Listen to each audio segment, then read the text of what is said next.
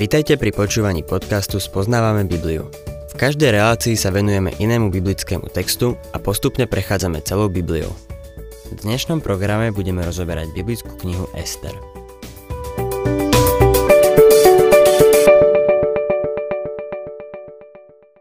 Milí poslucháči, 9. kapitola knihy Ester nám približuje ustanovenie veľkej slávnosti, ktorá je známa ako slávnosť Purín.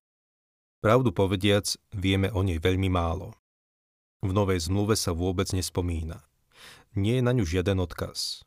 Je to slávnosť, ktorú Židia slávia dodnes. Pripisujú jej rovnako veľký význam ako pasché. Má pre nich význam veľkého vyslobodenia. Názov tejto slávnosti pochádza z perského slova púr, čo znamená los. Ako čítame v prísloviach 16.33.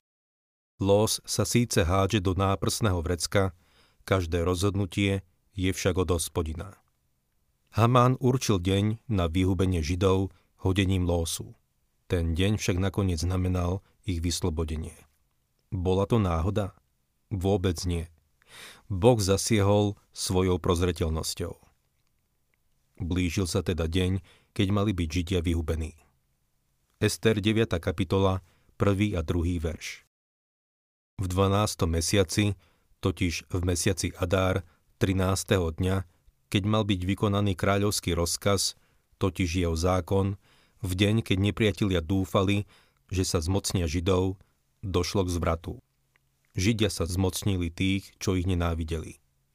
Židia sa zhromaždili vo svojich mestách, vo všetkých krajinách kráľa Ahasvéra, aby zasadili úder tým, čo im chceli zlé. Nikto neobstal pred nimi, lebo strach pred nimi doľahol na všetky národy. Židia sa pripravujú na útok. Kráľov nový výnos im poskytuje ochranu a tak si všetko nachystajú na svoju obranu.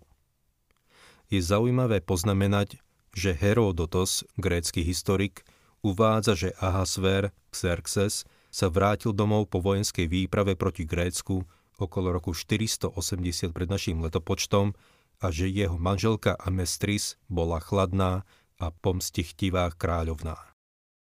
To bola samozrejme Ester. Samozrejme je pochopiteľné, že pre vonkajšieho pozorovateľa sa javila ako pomstichtivá a chladná. Konec koncov zakročila a urobila koniec Hamánovým zlým aktivitám. Takisto v tom čase dokázala zachrániť svoj ľud pred nepriateľmi. Sú ľudia, ktorí majú pocit, že odsúdiť tak veľa Hitlerových stúpencov bolo kruté a brutálne. Ale títo stúpenci boli darebáci prvého rangu. To, ako zaobchádzali so Židmi v koncentračných táboroch, bolo úplne neľudské. Mnohým ľuďom zvonka sa zdalo, že s Hitlerovými mužmi by sa nemalo zaobchádzať s takou tvrdosťou, ale tí, ktorí poznali ten príbeh znútra, vedeli, že dostali len to, čo si spravodlivo zaslúžili. Pokračujme tretím a štvrtým veršom. Všetky kniežatá provincií, satrapovia, miestodržitelia a kráľovskí úradníci podporovali Židov, lebo doľahol na nich strach pred Mordochajom. Mordochaj mal veľký vplyv v kráľovskom paláci a povesť o ňom sa rozniesla po všetkých krajinách, pretože Mordochaj nadobúdal stále väčší vplyv. Mordochaj je teraz po kráľovom boku. Hamán ktorý by Židov usmrtil, je preč. Ten istý trón, ktorý najprv Židov odsúdil, ich teraz ochraňuje. Boží trón dnes ochraňuje aj nás. Apoštol Pavol píše v 8. kapitole Rimanom. Kto bude žalovať na Božích vyvolených? Je to Boh, ktorý ospravedlňuje. Kto ich odsúdi? Je to Ježiš Kristus, ktorý zomrel, ba čo viac, bol vzkriesený z mŕtvych je po Božej pravici a prihovára sa za nás. Ako nás ospravedlňuje? Kristus zomrel, bol vzkriesený z mŕtvych, je po Božej pravici a prihovára sa za nás. To je dôvod, prečo nikto nemôže veriacich odsúdiť. Nie je to úžasné?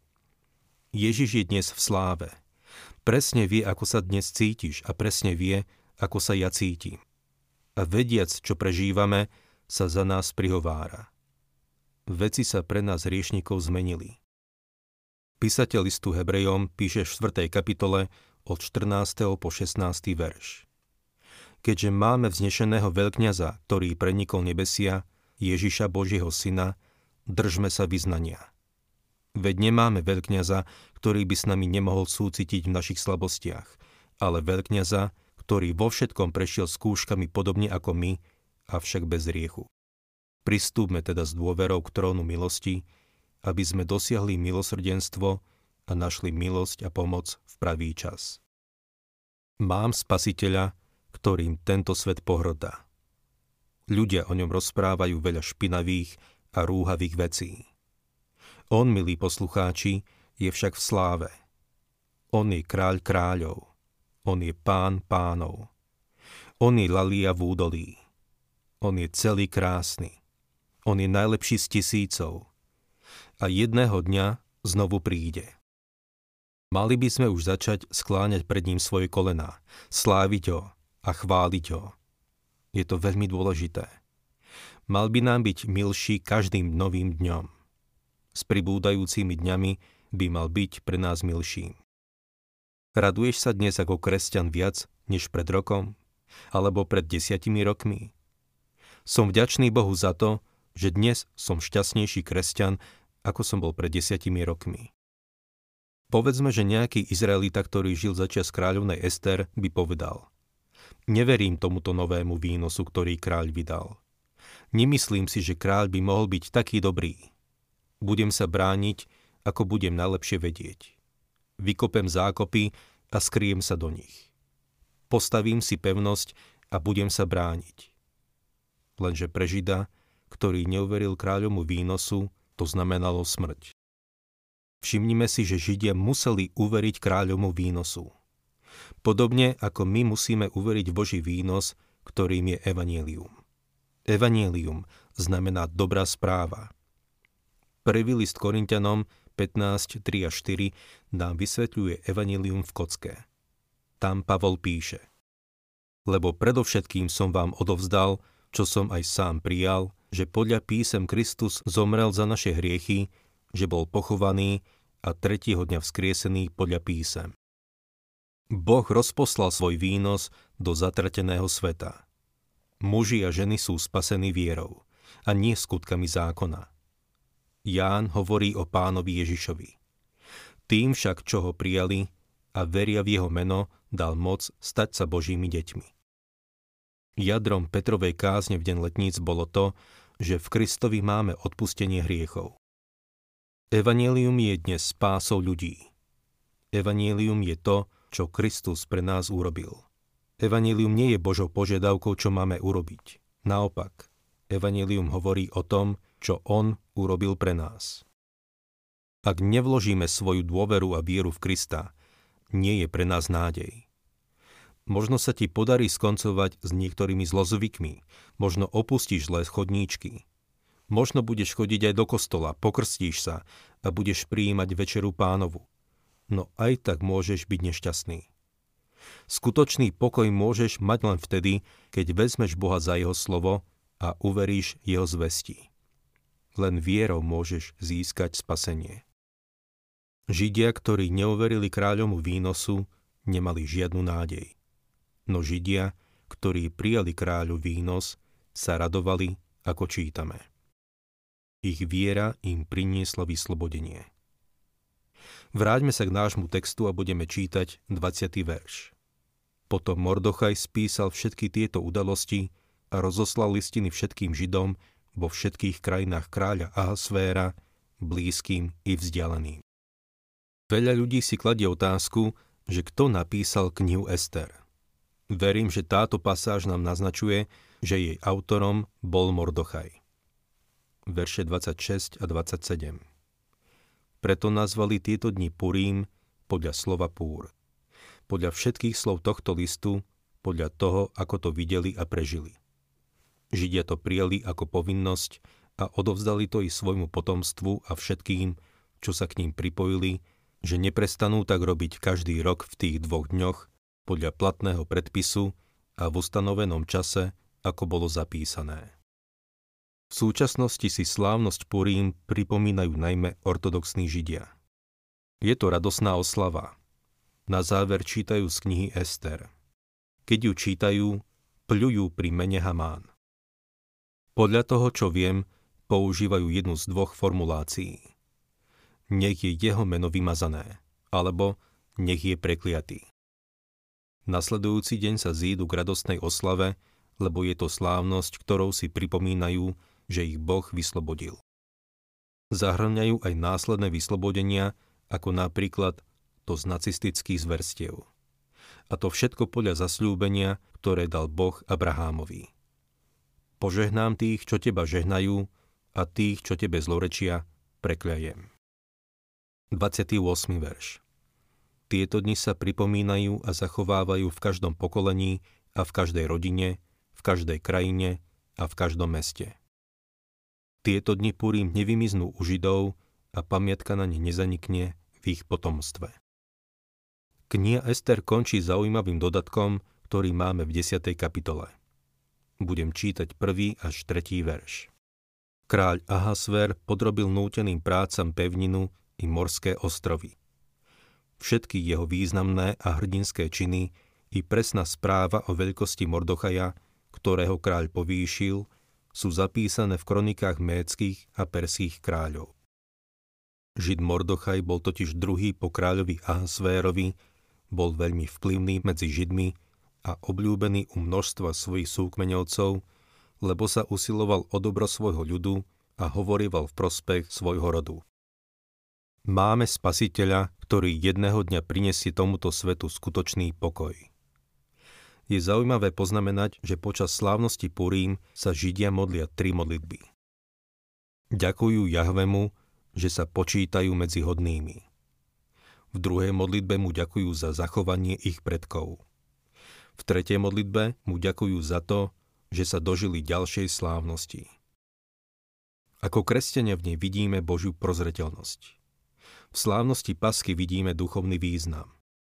Kristus, náš veľkonočný baránok, bol obetovaný. V slávnosti Purím máme Božiu zachovávajúcu moc, jeho prozreteľnosť a jeho zvrchovanosť. Ako čítame v prísloviach 16.33. Los sa síce hádže do náprstného vrecka, každé rozhodnutie je však od hospodina. On zachová svoj národ, Izrael. Zachová svoju cirkev a zachová tých, ktorí sú jeho je schopný zachrániť všetkých tých, ktorí prídu k Bohu skrze Neho. Smutné je na tom to, že väčšina kresťanov dnes vníma prozreteľnosť len ako niečo vzdialené. Ako nejaký prozreteľný dohľad či dozor, ale veľmi vzdialený.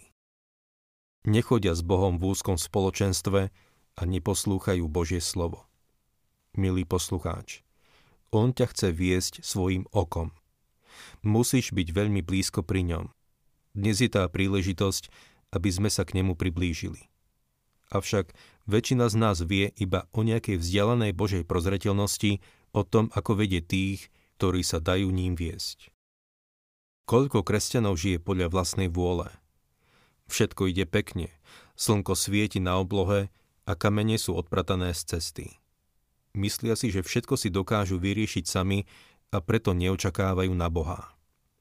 Potom jedného dňa sa privalí výchor, vlny sa začnú valiť, cesta sa začne javiť temná a zrazu začnú volať na Boha.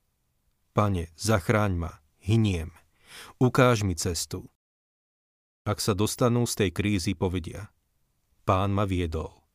Milý poslucháč, viedol ich len svojou prozreteľnosťou. V skutočnosti sa nenechali pánom viesť. Neriadili sa jeho vôľou. Dnes sa tak veľa hovorí o tom, že mu máme odovzdať svoj život a svoje srdce. Som z toho unavený. Poď, odovzdaj svoj život Bohu.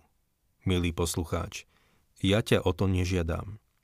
Dnes môžeš padnúť na kolená a odovzdať mu svoje srdce a svoj život a zajtra budeš potom úplne mimo Božej vôle. Potom sa znovu vrátiš späť vďaka Božej prozreteľnosti. On ťa chce viesť Chce ťa viesť priamo. Je mi jedno, kto si, čo robíš a kam ideš. Môžeš byť Hitler alebo Stalin, alebo dokonca Judáš Iškariotský. Boh zasiahol do toho, čo Judáš robil a zasiahne aj do tvojho života, milý poslucháč. No môžeš spoznať ten luxus a radosť z toho, keď k nemu prídeš. Nie len nejakým jednorázovým aktom, ale keď budeš deň čo deň hľadať Božiu vôľu pre svoj život.